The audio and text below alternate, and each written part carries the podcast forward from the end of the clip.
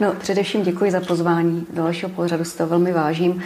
No, eh, já jsem když si dělala čistou vědu, ale potom vlastně jsem měla takový pocit frustrace, když se úplně nedařilo, tak jsem e, začal potom vlastně pracovat i normálně v diagnostice. Teď majorita mé práce je diagnostická, protože tam se daří vždy, to prostě to funguje. Takže Věnuji se diagnostice molekulární, molekulárně mikrobiologické, molekulárně genetické, jak pro lidi a tak pro zvířata. A vlastně co se týče té vědy, no tak samozřejmě pořád pracujeme, tak, ale tak možná jedna třetina naší práce, práce vědecká, teď nám vyšla e, publikace s objevem nového mikroba, takže my vlastně pořád jako tady v tom, v tom oboru se pohybujeme a objevu těch nových mikrobů, tak myslím, že dva nebo tři máme za sebou.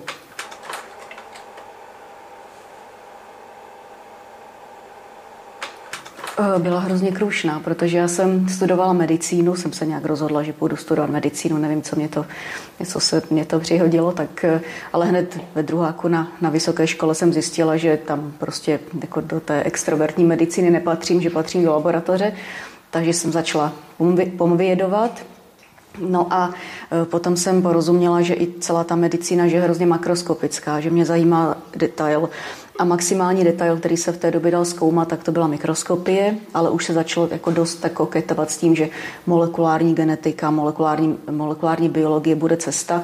No a já jsem porozuměla, že to je ta cesta, po které chci jít. Takže skončila jsem medicínu jako můdr, jako lékař, no ale hned jsem nastoupila na Akademii věd, na Ústav molekulární genetiky a tam jsem musela se úplně přebrousit na novo, protože to, jak nás trénovali na té vysoké škole, abychom uměli poznat prostě podle toho, jaký povlak máte na jazyku, jakou máte nemoc, no tak ten molekulární svět je jiný. Si musíte představit nějaké interakce těch bílkovin navzájem a pro mě to bylo úplně nepředstavitelné. Takže než jsem se to naučila, tak to trvalo, tak to bylo krušné, ale jsem si připadala jako taková myš, která tady má tu hromadu toho síra a teď jako jak jí sní, no tak prostě sní tak, že si k tomu prostě stoupne a začne to kousat z jedné strany. Takže já jsem takhle tenhle, tím, tady tím způsobem vlastně samoukovským se naučila ten obor a e, teď vlastně kloubím tu znalost z té medicíny, vlastně ze znalostí toho, toho mikrosvěta a to mě hrozně moc pomáhá v práci.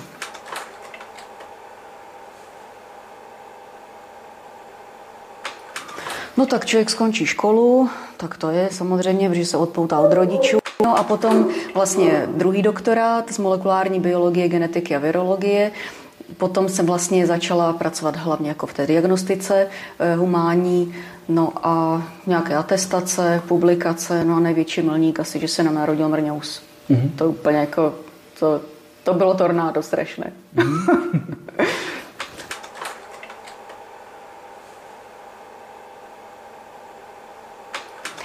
to je moje práce. Vlastně já eh, jsem tím konstruktérem diagnostických testů pro molekulární mikrobiologii a dělám to vlastně už od roku 2006, kdy jsme s tímto projektem začali ještě tenkrát v nemocnici na Homolce.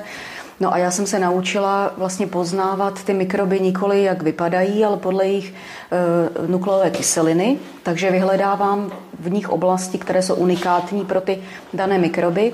No a když se vlastně objevil tady ten problém s tím virem z toho Wuhanu, tak jako pro mě bylo samozřejmě jasným zadáním, že pokud by, to bylo, pokud by se to dostalo sem a bylo by to potřeba a žádné diagnostické testy v té době nebyly, no tak já jsem si jenom sedla, udělala jsem bioinformatiku, našla jsem tu oblast, kterou jsem považovala za unikátní, na níž jsem potom ukázala i prstem, že je velice unikátní.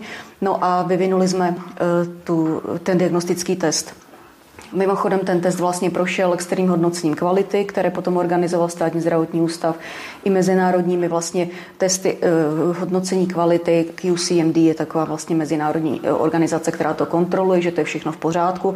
A my jsme na tomto testu vlastně takzvaně odvrtili celou tu epidemii, celou tu pandemii. Eh, a v podstatě tenkrát, jak jsem to postavila, vyvinula, tak jsem to i každému nabídla zdarma, kdo by to chtěl, protože jsem věděla, že ta situace je, skutečně jakože palčivá, kritická, diagnostika nebyly, všechno vlastně byl jen zmatek, tak jsem říkala, tak tímto způsobem to dělejte, tak jsem jim to vlastně, kdo to chtěl, tak si o to řekl. To byly stovky laboratoří, které si vlastně napsali o ten test.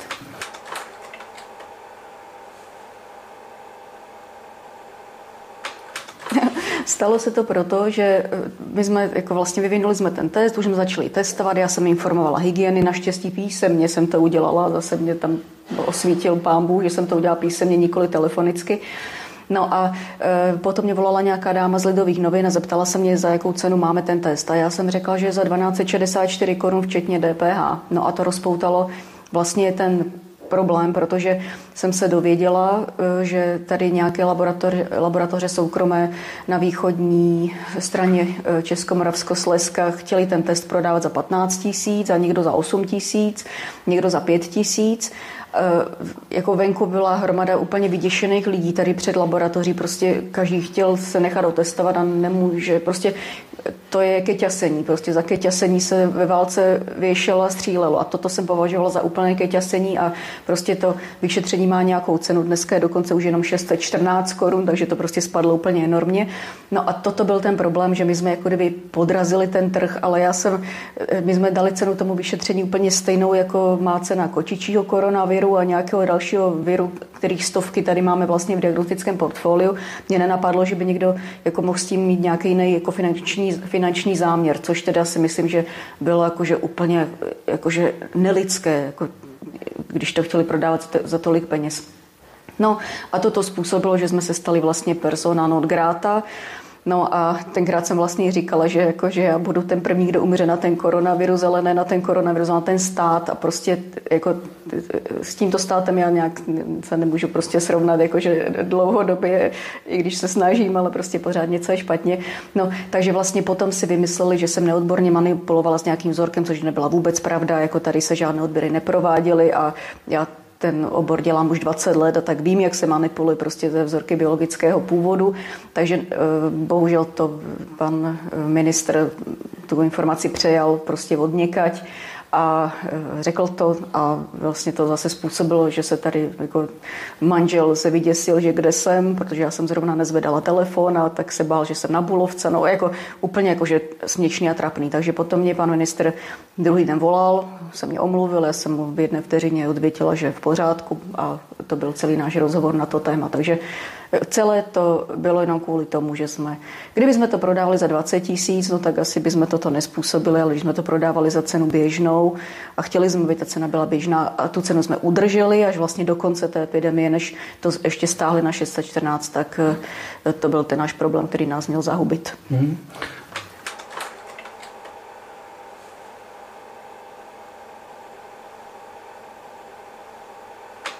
No, napadlo mě to hned vlastně, když jsem studovala na začátku, to bylo koncem února 2020, když jsem studovala ten jeho genom, eh, jak vlastně byl prvně publikován eh, pracoviště, myslím, že Wuhan, že to byl, kdo to publikoval, no tak jsem si všimla tam jedné oblasti, která byla jako velice neobvyklá a hrozně moc vzdálená běžným eh, netopířím koronavirům. Byl tam jeden genom, který měl připadal hrozně divný a ten jako kdyby klastroval do jedné skupiny, skupiny ze SARS virama, o kterých víme, že to z největší pravděpodobností nejsou přírodní viry rovněž a že jsou to viry laboratorní, protože jsou všechny patentované. No a přišel mě divnej a protože jak dělám ty designy léta, tak občas vidím takovýho jakože outsidera někde, tak toho vyloučím, vyloučím z analýzy, že ho tam někdo dal omylem. Mně nenapadlo, že by to byl podvrh. Teď se ukázalo, že tento konkrétní byl podvrh a vlastně ten virus už jako kdyby neexistuje. Byl, prostě Čína ho zapřela Nicméně všechny ostatní koronaviry jsou hrozně moc vzdálené, co se týče tohoto konkrétního e, úseku v genomu a to je regulační centrum. Je tam vlastně tam odtaď jdou povely, jak rychle ten virus se bude replikovat, to znamená, jakou kvantitu bude tvořit a jak rychle se replikuje, s tím souvisí rovněž to, jaká je jeho chybovost. Renáviry mají svoji chybovost, protože ty e, bílkoviny, které jako kdyby oni kódují, tak e, nejsou úplně přesné a nedávají pozor na to, jak zdali se ten genom replikuje přesně, ale toto, co se tady stalo, tak ten virus se replikuje extrémně rychle. Eh, já jsem jako na základě tady toho jsem jako usoudila, že to nebude přírodního původu, že do toho asi někdo šáhl, protože někdy od roku 2000 eh, je, prostě začal start úplně jakože raketovým způsobem se rozvíjet obor syntetické eh, biologie, syntetické genomiky a v podstatě eh, jaký genom chcete, tak si necháte nasyntetizovat. Je to na vašem designu a používají se metody umělé inteligence, které vám jako pomůžou, který design je lepší, aby se získala nějaká funkce, po které vlastně jako kdyby eh, práhnete. Takže mně to jako dneska přijde, že nevím, proč ti věci z Akademie věd se k tomu stavili tak negativně, ale je to úplně jeden z běžných oborů molekulární biologie. Určitě o tom vědí a pokud nevědí, tak je smutné, že jsou na Akademii věd. No a e, vlastně e, toto mě všechno ukázalo na to, že to je asi něco zvláštního a a v té době jsem jako byla asi dost odvážná, že jsem to řekla. No, ale vlastně dneska už víme, že se to všechno potvrzuje, že skutečně ten virus má obrovskou replikační kapacitu, protože ty kvantity, které tvoří a už i publikováno e, to je, že jsou obří, jsou třeba tisíckrát větší než kvantity měřené SARSu. U SARSu v roce 2003 to vlastně vyšla práce Eh, německého pracoviště, eh, německý Bundeswehr prostě publikoval. Eh, ten virus má strašně moc chyb, to je to, co jsem taky říkala a tenkrát se tomu všichni smáli. To jsou ty různé vlny, které vznikají, ty varianty, které se prostě neustále objevují. No a to, že se jako pořád chová jinak, nechová se vůbec, jak si, je to jedno, jestli je teplo, zima, prostě má charakteristiky, které jsme vlastně tady nikdy neviděli, nemá to žádný precedens ani v humánní, ani ve veterinární Eh, mikrobiologii, takže se chová úplně to je vlastně jako bezprecedentní událost, takže eh, všechno ukazuje na to, že to je laboratorního původu a pokud někdo říká, že není geneticky modifikovaný, ale z laboratoře, tak to je směšný, protože v laboratoři viry nepěstuje jako řetkvičky, pěstuje tam, protože s nimi něco chci dělat. Takže mm. já jsem teda na té straně barikády, která tvrdí, že to je z laboratoře a tvrdím to proto, ne, že bych chtěla na někoho ukázat prstem, ale proto, aby se to neopakovalo, protože to je environmentální katastrofa.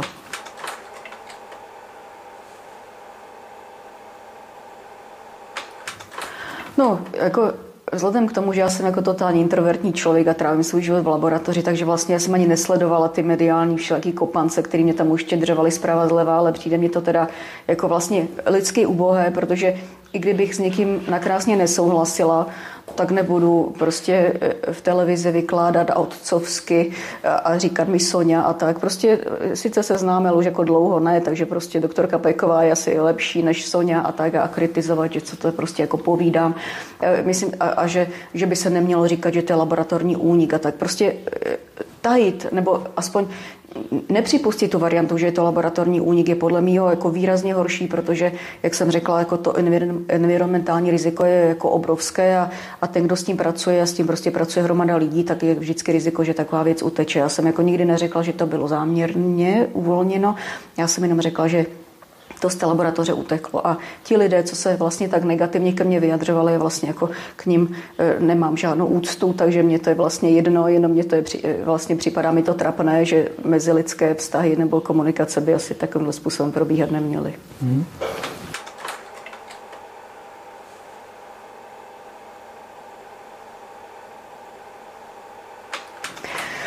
No, tak jako vždycky hrozně divné, když se v nějakém období začnou objevovat viry jeden za druhým. A od toho roku 2000 možná, tak HIV je tady s náma díl, ale prostě od toho období, jak se ty genomy dají syntetizovat, tak se začíná objevovat, jsou různé e, mikroepidemie v Africe na totálně, neembe, v totálně neendemických oblastech. Nikdo tam nebyl, nebylo najednou tam je ebola, nebo prostě všichni, vždycky jsou to takové ty jako RNA viry.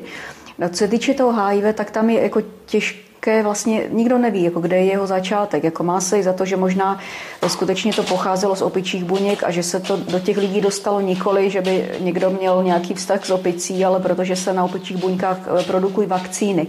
A dostalo se to do vakcín, eh, které se potom použily a tím, tím způsobem se to vlastně těm lidem jakože uh, dalo. Tak hele, prostě vždycky, když je jako nějaká velká katastrofa, tak se kolem toho počátku hodně mlží takže nevím, jestli HIV je jakého původu, ale jako pro sebe si ho teda držím jako nikoli v kategorii jako vyinženýrovaného v laboratoři, ale spíš, že to byla nešťastná náhoda, že se to jako uvolnilo z těch opičích buněk jako při pasážení v, tkáňové kultuře a sklízení jako kdyby toho média, které se potom použilo pro tvorbu vakcín. Tak, tam bych viděla, že to bylo vlastně jako, že, že to byla nešťastná náhoda spíš. Mm-hmm.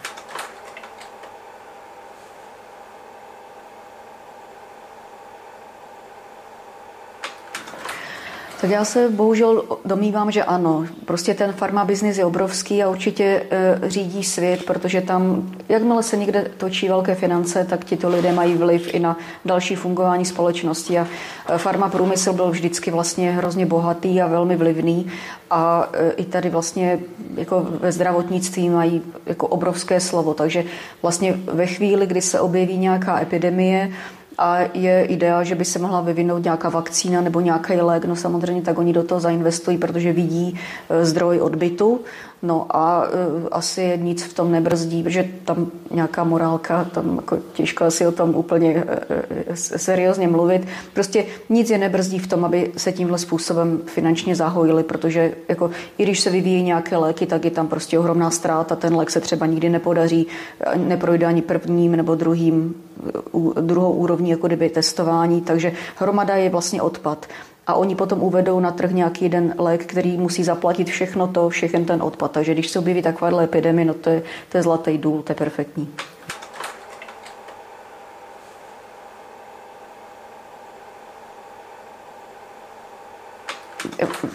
Společnost se tak jako zvláštně polarizovala a jeden je fil, druhý je fob.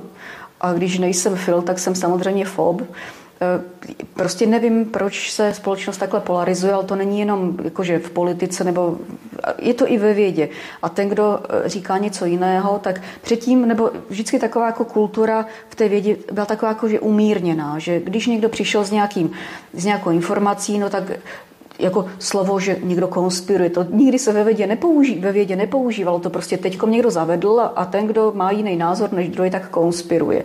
No, tak ve vědě to vždycky bylo tak, že se prostě přišlo s nějakou novinkou a potom až vlastně čas ukázal, zdali to je tak, anebo je to jinak. Prostě vícero pozorování, vícero experimentů, čas kolikrát, prostě to chce čas, jako nějaké věci musí vyzrát, musí se vidět, jak se to prostě vyvíjí. A ne, že někdo jako na začátku vykřikne, upalte prostě co to tady vykládá člověku potom to jako si, jak si evokuje myšlenku, jako proč to říká, proč mě mají upálit, jako co já tady říkám. Já tady prostě říkám, dejte si pozor a nevylejvejte do výlevky prostě nepořádek. To je to, co já říkám, to je to, co jsem říkala na začátku v březnu. Možná, že to bude ještě trošku jakože jinak, ale prostě jenom jsem říkala, dejte si na to pozor, tak ať jsou prostě čističky odpadní voda, je to prostě pořádný. No a oni se úplně jako, jako když se střelí do slepic a, a najednou se to, jako tady jeden tábor, tady druhý tábor nevím, co se to prostě v té společnosti děje, ale je taková jakože hrozně polarizovaná, ostrá, taková fašistická prostě v mnoha hmm. ohledech.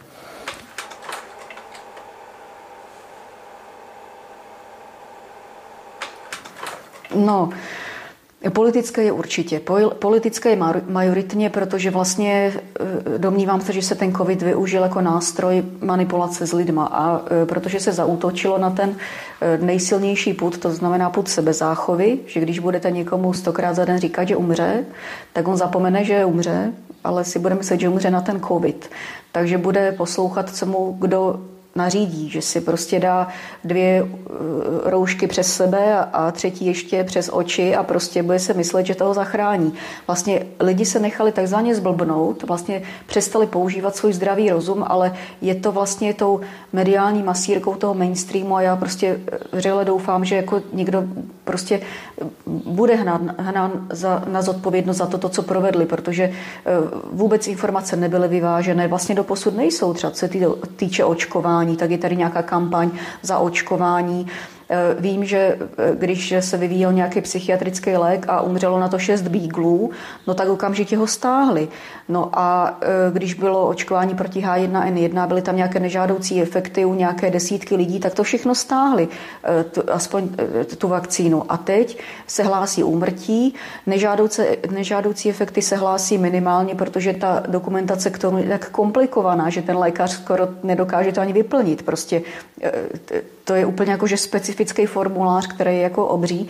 Takže vlastně tyto informace, byť jako víme o nich, tak se zamlčují a prostě to se všechno schovává a tady udělejme stopku nebo tečku za covidem, ale za jakou cenu? A přitom vlastně hromada lidí, což zapomíná se rovněž říct, tak eh, když tady byly ty jednotlivé vlny jarní, na podzim byla eh, zářijová, říjnová, listopadová, třetí byla ta Brigita, ta britská, tak množství lidí tím prošlo, aniž třeba věděli, že tím prošlo. A to neznamená, že jsou v nějakém ohrožení. Prostě normálně si s tím poradili. Bohužel eh, některé ty kmeny, které se tady objevily, to znamená především ten v polovině listopadu a ten třetí, ta Brigita, ten britský, tak ty byly velice agresivní a, a to mělo za následek přeplnění nemocnic. Ale eh, to zase říkám, prostě jsou to věci, které jsou experimentální, trvám na tom, že to je prostě laboratorního původu, aby se lidi nechávali očkovat proti nějakým laboratorním šmejdům, to mně přijde úplně absurdní a e, aby e, se nesmělo říct, že na experimentální nebo experimentální vakcína může vést k, experimentálním následkům. To se prostě nesmí říct. Každý, kdo si nechá píchnout, má být zachráněn a má zachránit ten, jakože tu, tu společnost. Je to úplně celý skroucený a otočený a vlastně e, je to hrubě politizováno a o zdravých lidí, o zdravých lidí skoro ani nejde.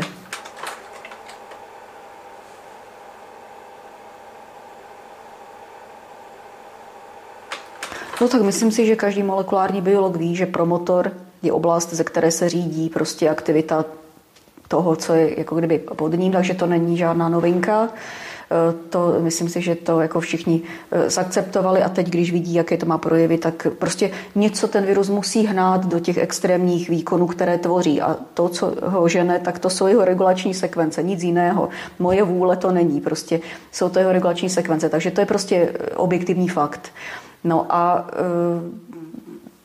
jestli někdo prostě jako já nevím, proč jako někteří vědci eh, se proti tomu tak stavili, proti, nebo eh, i nějaký biochemik se prostě vyjadřoval eh, k tomu, jak se ten virus prostě tvrdil, že žádné mutace nemá, teď najednou má, tak tvrdí, že ty mutace má. Prostě otáčí kabát úplně, ale je to taková skupinka možná pěti lidí, co se vlastně tímhle způsobem exponuje, ale nakonec možná, že by měli tady tu expozici zvážit, protože nakonec vlastně budou, jak se říká, za blbce.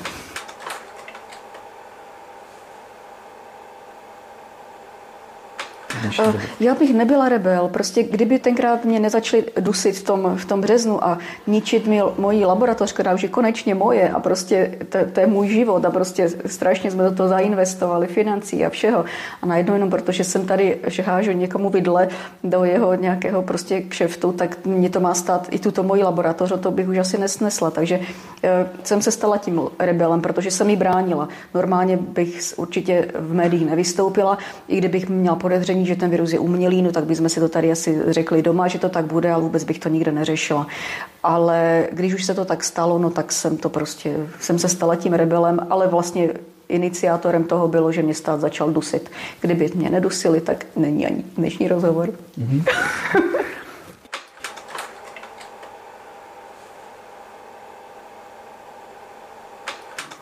Vždy. Vždy, protože vlastně probádáváte neprobádané. Můžete samozřejmě se jak si dát do takového pohodlné, pohodlného módu a jenom jako opakovat po někom, konfirmovat nějaké nálezy, jestli to tak je, či to tak není, ale pokud vlastně se vydáte na nějakou neprobádanou cestu, no tak můžete čekat, buď, že se ukáže, že to je úplně slepá cesta, nebo se ukáže, že něco tam vidíte, protože máte zkušenost v tom oboru a umíte vyčuchat něco, co je jiné než obvykle, no a potom můžete narazit, protože ta, ti, co jako dělají ten dobrý názor, tvoří prostě ti arbitři toho dobrého názoru ve vědě, se to nedomnívají, ale prostě potom zjistíte, že jsou to lidé, co třeba už 30 let v laboratoři nebyli, a, ale sedí na vysokých postech. No, takže je i v, v té vědě vlastně jako velká politika.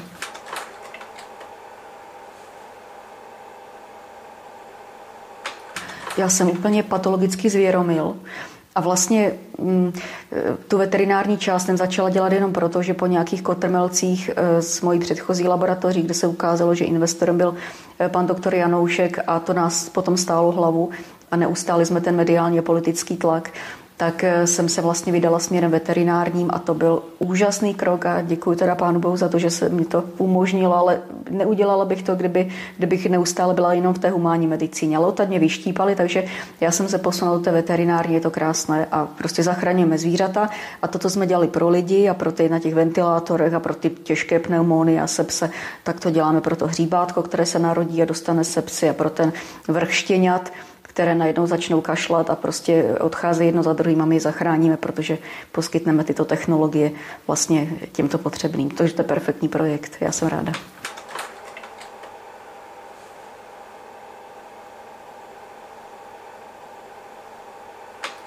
No práce v laboratoři, to je úžasně napínavé. Jako přijde mám nějaký vzorek, a teď si představíte, co to tam v něm asi, co tam najdu.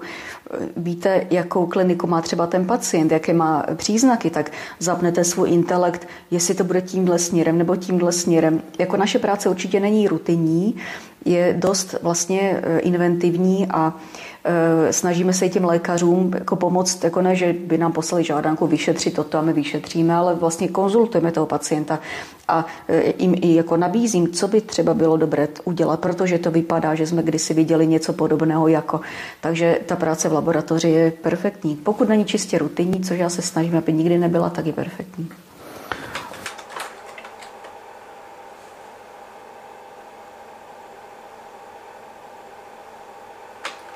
Je v molekulární genetice, v molekulární biologii e, vlastně teď v poslední době vznikla, jako se objevila hromada objevů a to, to jsou nobelistické objevy.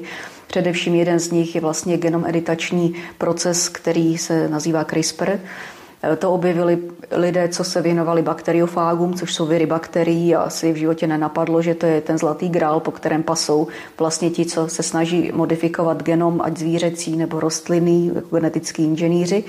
To se podařilo.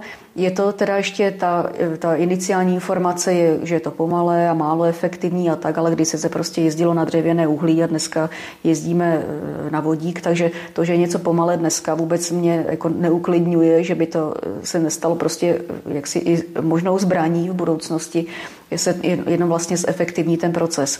A já se bohužel domnívám, že ten, já jsem jakože úplně bezbřehý optimista v životě, ale tady se domnívám, že ten náš obor, to znamená molekulární biologie a genetika, že jde úplně do kytek, protože se na to nalepilo takových parazitů a pijavic a na tyto vlastně geniální objevy, okamžitě naparazitoval někdo, kdo dostal nápad, i to by se dalo použít, No a to jsou potom ty embrya v té Číně a potom jsou to prostě různé e, geneticky modifikované viry a, a antraxy a tularemy a podobně. Takže všechny ty úžasné nástroje, které se našli, protože nějaký vědec se v tom rochnil, rochnil léta a potom vykřikl a nahý vyskočil z vany, že heureka a chtěl to opublikovat, protože to je jeho jediný výstup a feedback jeho práce, tak to někdo uchopil a zneužil. To je prostě a bohužel se to děje. Mm-hmm.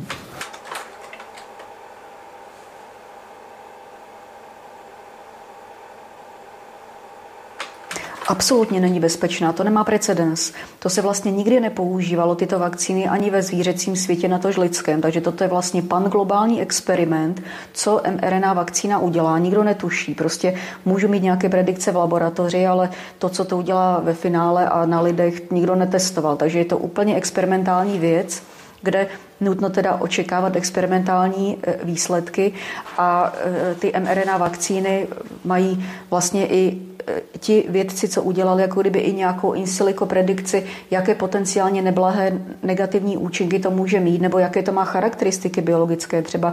E, e, tam, a to jsou recenzované články, ale jich málo a v této zemi bohužel totální embargo na tyto informace. Tam se třeba píše o tom, že vlastně ten protein, který tam vzniká, ten S, tak má jakési vlastnosti, které vypadají jako prionové. Takže může to způsobit nějaké neurodegenerativní onemocnění jako v dlouhodobějším horizontu. To, že mě tady bolí rameno po vpichu, to fakt neřeším, ale prostě řešila bych, co bude za pět nebo za deset let.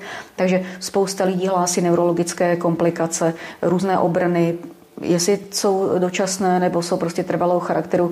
Je to vlastně úplně experimentální věc, která se jak si z úrovně vlády a z toho politického, jak si z této politické úrovně tlačí lidem, že je to bezpečné. Nevím, jak politik může vědět, že je to bezpečné, když to neví ani ten odborník, který se v tom eh, oboru prostě léta pohybuje. A říkám, tyto vakcíny jsou bezprecedentní, protože nikdy nebyly použity až nyní a v tomto masovém měřítku.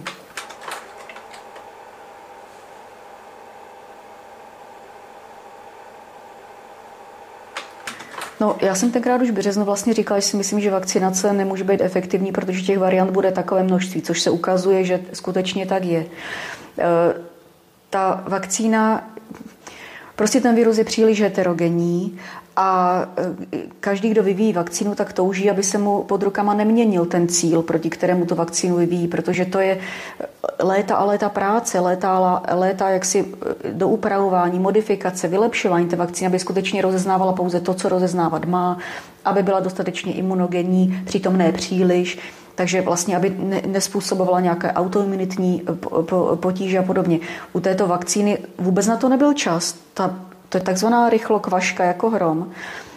Pokud to už samozřejmě nemá nějakou historii někde v laboratoři, ale to teď bych konspirovala, že?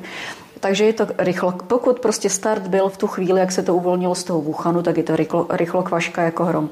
A vlastně to, jak ten virus je heterogenní, tak prostě designovat a neustále redesignovat bez když zredesignuju zase všechny moje experimenty, jak jsem to testovala, jsou na nule, protože každý nový design znamená od nuly začít testovat, takže vůbec nemůže stíhat, jako kdyby ten farma průmysl zatím, jak se hrozně rychle vyvíjí ten koronavirus. Takže eh, ty vakcíny podle mýho to je věc, která je rovněž politická, protože ty vakcíny někdo vyrobil, do nich zainvestoval a je potřeba je spotřebovat a potřebuje ten farmaprůmysl tu investici zpět a ti, co distribuují, tak chtějí svých 30%. A to je prostě jako velký tlak, velká páka.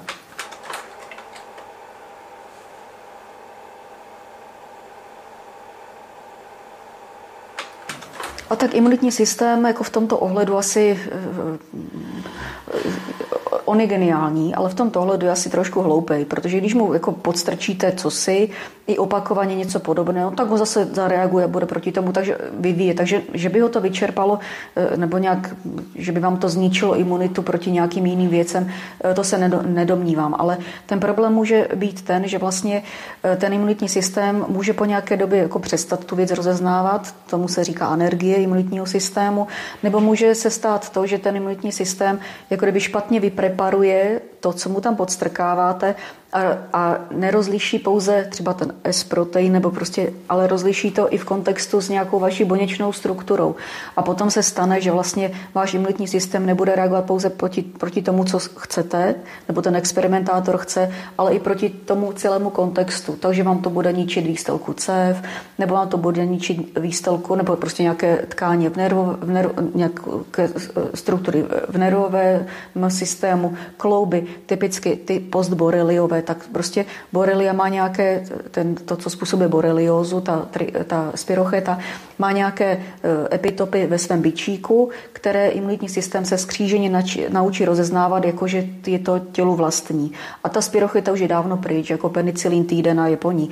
Ale potom vlastně ten imunitní systém už zůstane nabuzený a to, co jí připadalo, že rozeznává na to bičíku té spirochety, rozeznává v kloubní výstelce, rozeznává prostě ve vašem nervovém e, systému a potom jsou to ty postboreliový a ta únava a prostě kloubní potíže a tak. Takže e, imunitní systém je jakože úžasný, ale je to ta jako skrytá zbraň, pokud to nerozezná, nerozezná přesně cíleně na, to, na tu konkrétní věc, ale přidá k tomu ještě něco z vás, no tak jste skončil. Skončíte vlastně na autoimunitní potíže. A to je to, co se obáváme teď u té vakcíny především proti tomu SARS-CoV-2, protože eh, ona je založena na tom, že váš imunitní systém má vypreparovat ten S-protein z takového poměrně komplikovaného kontextu jiných buněčných jako kdyby, struktur a nevíme, jak moc je to jakože efektivní ta preparace.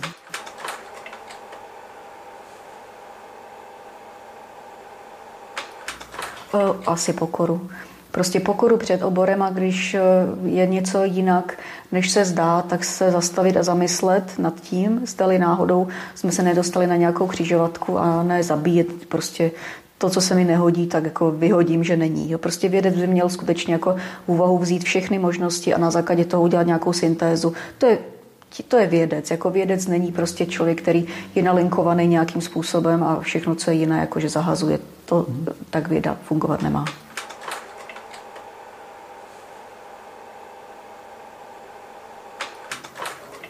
No, eh, všichni se domnívají, že jak jsme po té revoluci, takže žijeme ve, svobodné době, protože můžu vyjet do Chorvatska a můžu si jet nakoupit do Drážďa. Na to považuji jako tady tyhle ty ekonomické jaksi požitky považuji za projev té svobody. Ale vůbec to tak není. A zase se vracím tady k tomu covidu, eh, jak se lidi nechají zblbnout a vlastně si tu svoji svobodu i vzít a vlastně dobrovolně vzít, jenom protože se nechají vystrašit. A nevím, jestli je to jako nedostatkem vzdělání nebo nějaká intuice nebo zdravého selského rozumu, ale vlastně v tuto chvíli eh, společnost lidi zbavila svobody, tím, jak jim nutí očkování, jak jim nutí prostě eh, ústenky a respirátory a, a pořád jako další a další jako kdyby eh, restriktivní omezení. A Oni si ani neuvědomují, že jim to v soboru někdo bere. A říkali, no to je perfektní, že můžeme jakože do zahraničí a tak. Kolik je eh, zahraničních serverů, kde můžou vlastně čerpat informace vědeckých publikací, bohužel ne v češtině, ale v angličtině. Všechno je dostupné, jenom je potřeba hledat nebudou hledat, nechají si podstrčit to, co jim prostě ty mainstreamová média podstrčí a e, vůbec jim nedochází, že vlastně přišli o svoji svobodu, no přicházejí efektivně, jenom chtějí si nakoupit a k tomu moři. A to považuji za projev svobody, ale už ne tu mentální a intelektuální část, která je daleko důležitější, než jestli se půjdu vyvalit někam prostě do Chorvatska na břeh.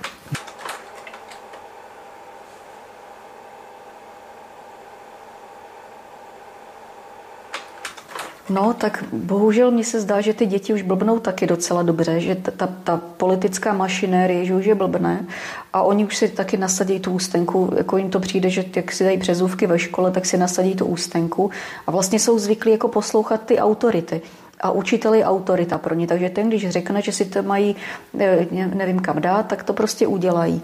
A postupně vlastně i takhle se těm lidem, jako těm, i těm, ty děti už se jako obdělávají a berou se jim jako ty už se jakože škatulkují prostě, nebo jako dávají se do nějaké formy, že tak to má vypadat homo sapiens a tak to je. Takže můžou nosit dredy a modré vlasy, ale vlastně se jim jako odebírá tady ta, ta lidská důstojnost nebo ta svoboda. Takže nevím, jestli to ty naše děti pochopí, ale ty další děti, které přijdou, si myslím, že to pochopí, protože to jde v takových vlnách vždycky, jak ti, co vyrůstali v komunismu, jim nepřišlo, že je to něco divného, protože v tom vyrůstali, tak tady ti budou vyrůstat v covidismu a nebude jim to připadat divné. Ale až ta další generace si uvědomí, to je nějaké divné. Jako v módě, když si nosili prostě gatě takhle rozšířené dolů, další 20 let to bylo jako, že úplně jako, že si vylezně z nory, z vesnice, když si to vezmeš. A teď se to zase nosí, jo? takže to jsou takové vlny, ve kterých to jde a i, to, i ten náhled, jako kdyby na tu společnost, to, čeho si vlastně společnost považuje, tak se vlastně podle mého takhle v těch vlnách vrací. Takže naše děti, podle mého, děti, naše děti to semele, ale jejich děti by už mohly si uvědomit, že něco bylo špatně.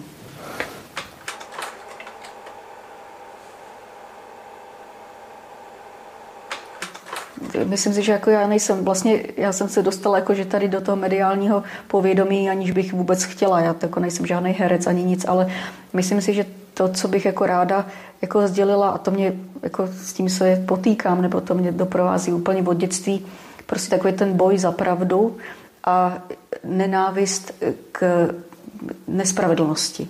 Takže když se něco takového děje, tak prostě, a když mám pocit, že něco je správně, tak jít si zatím a nenechat se odradit, nebo že někdo vás oškatulkují, onálepkují, ukazují na vás prstem. To jsou všechno dočasné e, záležitosti a pak se třeba ukáže, že to tak vůbec není a najednou jste zase slavný. Prostě to jsou takové, jenom to, co bych asi chtěla, aby si děti možná zapamatovali, že ta osobnost a prostě ta nezávislost a intelekt, a, a, že je asi to nejdůležitější, když jako cítí, že někde je pravda, nebo někdo je utiskován, no tak ať za tou pravdou jdou a ten, kdo je utiskován, tak ať mu pomůžou.